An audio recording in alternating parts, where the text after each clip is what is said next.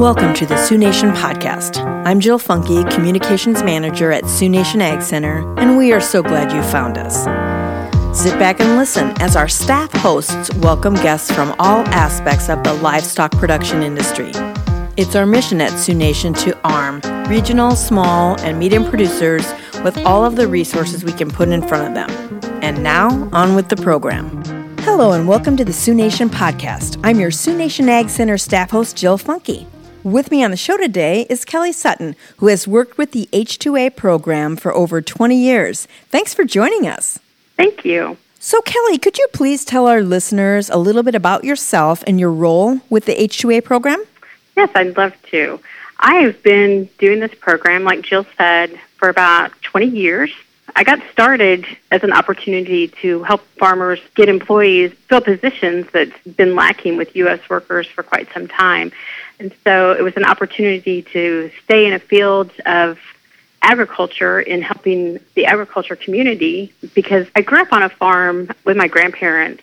And so it's just been exciting and fun for me that I've been able to stay within the agriculture community, giving back, doing something that I grew up loving to do, which was farming. So, Kellie, when you were talking, you kind of talked a little bit about the purpose of the H2A program to bring workers where there's a lack of workers. What would you like to say about that? I think it's great that there is this, it's a government based program, um, the H2A program, which is a temporary 10 month visa to help in the agriculture community because, as we all know, there's just a huge need of help needed to keep the farms going in an area where I think people misunderstand the program at times, thinking we're taking away from U.S. workers but that is just not the case at all. It's just because there is such a need and there's such a demand.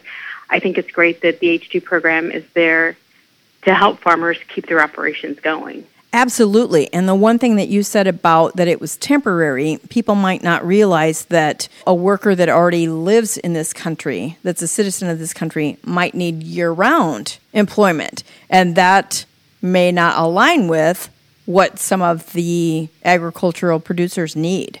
Absolutely, because it is a 10 month visa program, but not all farmers utilize the full 10 months. They might only need a worker, you know, anywhere from five to the 10 months. And so a lot of U.S. workers are looking for full time employment and something that's continuous. And I, I think that's probably why there is such a need for seasonal help because most U.S. citizens would prefer working full time and not having, you know, a lapse of employment. So having this program really fills in in a gap that's much needed for the, the farmer. Exactly. The gap. That's exactly right. So can you tell us how does the H2A program differ from the H2B program? That's an easy one because the H2A program is strictly agriculture. So in order to take advantage of getting the temporary visa for an H2A worker, you must be a farmer. The H2B program pretty much covers anything other than that. So unless you have a farm dealing with, you know, harvest or planting with cattle or any type of livestock, you're going to fall under that H2A program. Anything else will be for the H2B program. Now, as an agent, what role do you play with the H2A program? How do you help producers?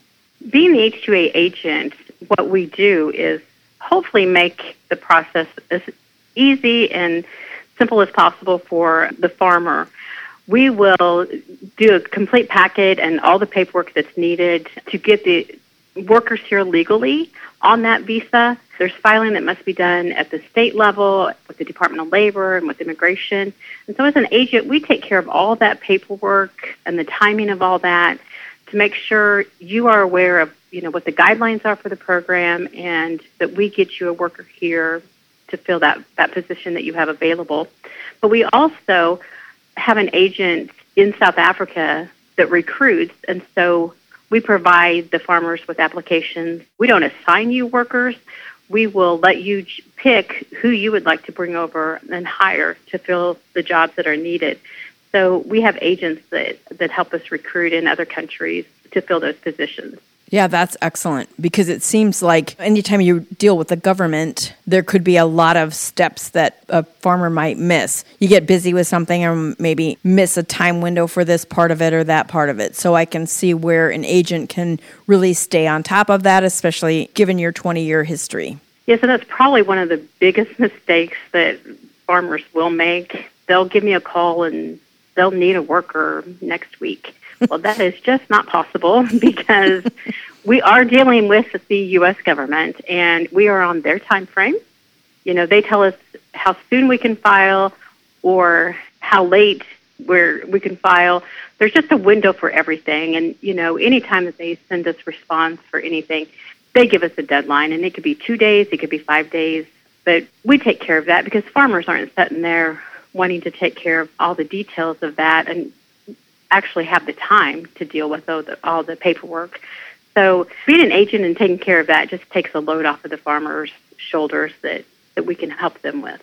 That's one of the biggest mistakes that farmers make is thinking that the process is more quick than it is. What would you say would be maybe the time frame to give our listeners a better idea? If it isn't a week or 2 weeks, is it months, is it half of a year? If you are interested in doing the H-2A program, you really need to make that decision 90 days out. Because when filing with the government, we must file at least 65 days, but not more than 75 days. So by the time we would type up a packet, get it sent out to you for signature and, and get some documents back, we really need 90 days to process all of that and make sure it's done in a timely manner you know, there's always exceptions to the rules that we can discuss, but you know, for the most part, if you need somebody next week, that's there's just no way that that would happen. But given us 90 days, it's what's needed in order to get the visa done properly. That paints a good picture for us, I think. Very good. Any other mistakes that, whether it be farmers or even the workers themselves, what are some of the common missteps that you see? Mistakes that are commonly made, mainly the time frame. Um, mm-hmm. We deal with that all the time with not having enough time. The farmer also, in dealing with some of the guidelines, there's never a way around certain issues. Housing must be provided. Um, there's inspections done. Workman's comp must be provided. So, you know, sometimes they're like, well, my state does this. Well, Department of Labor, they don't care what your state does. they tell us what's needed and we go from there. And so there's just no way of getting around the details of the program. And sometimes farmers are trying to maybe make it a little bit easier, but the program is easy overall if we just follow it. But sometimes, I mean, trying to get around some of the details of it, you know, it just doesn't happen when we're dealing with our government. And with the workers, they sometimes, it would be hard for me to come from another country and just be a stranger and start working. And I think sometimes they have maybe a misconception of what might be happening on a farm or what they're going to be doing.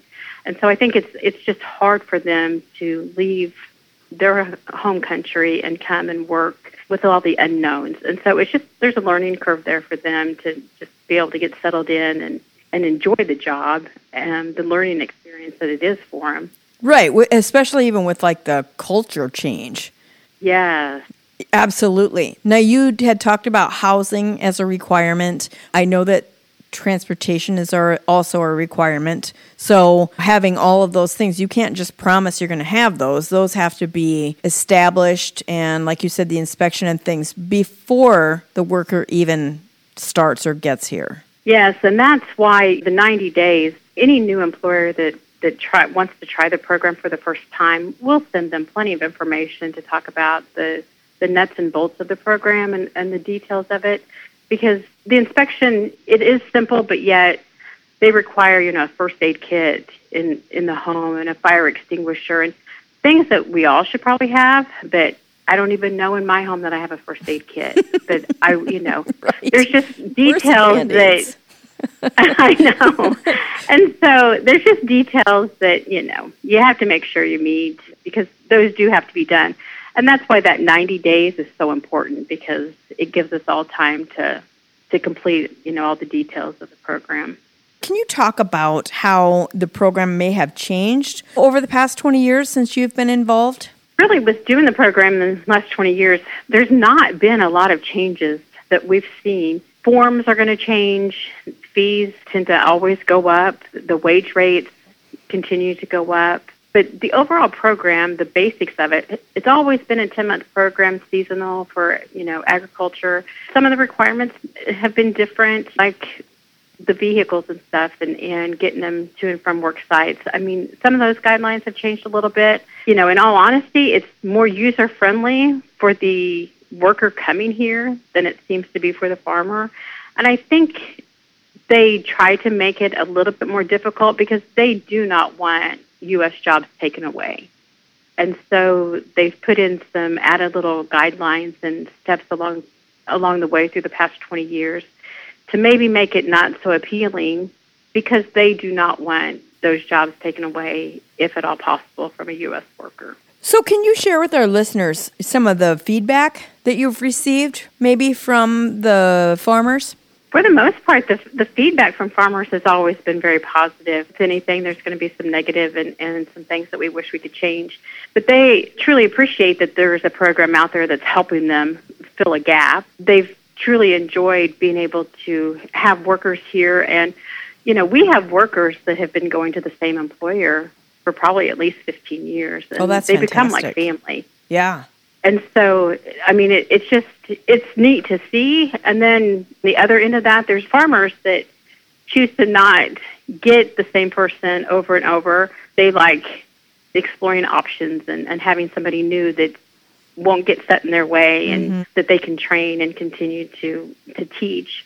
But no, the feedback's always been good, and, and the workers seem to love coming and getting the experience and gaining a lot of knowledge. Probably the thing that's the hardest for the, the farmer and the worker is just sometimes it doesn't work out, and when you have to let go of someone or somebody just walks off your farm, that's very discouraging and it's hard because you've went to the expense and you've went through all the trouble and then if somebody chooses to just walk off there is no way of stopping them. If they choose to walk off that's just what happens. And if there was something we could change about the program it would be just that that there would be more guidelines to make sure that that doesn't happen but we don't have that guarantee with any workers no we don't with U.S. workers or anybody. So I mean, everybody has that freedom to to come and go if they choose. But for the most part, that's you know, it's it's not a, a big problem that's within the program, but it's probably the biggest complaint because when it happens,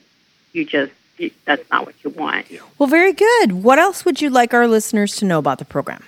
You know, I think overall, I, I would love just for farmers to know that the program is out there for the good of keeping them going and, and to fill um, a lot of positions that U.S. workers aren't filling. But we, I touched on earlier about that we don't want U.S. jobs taken away.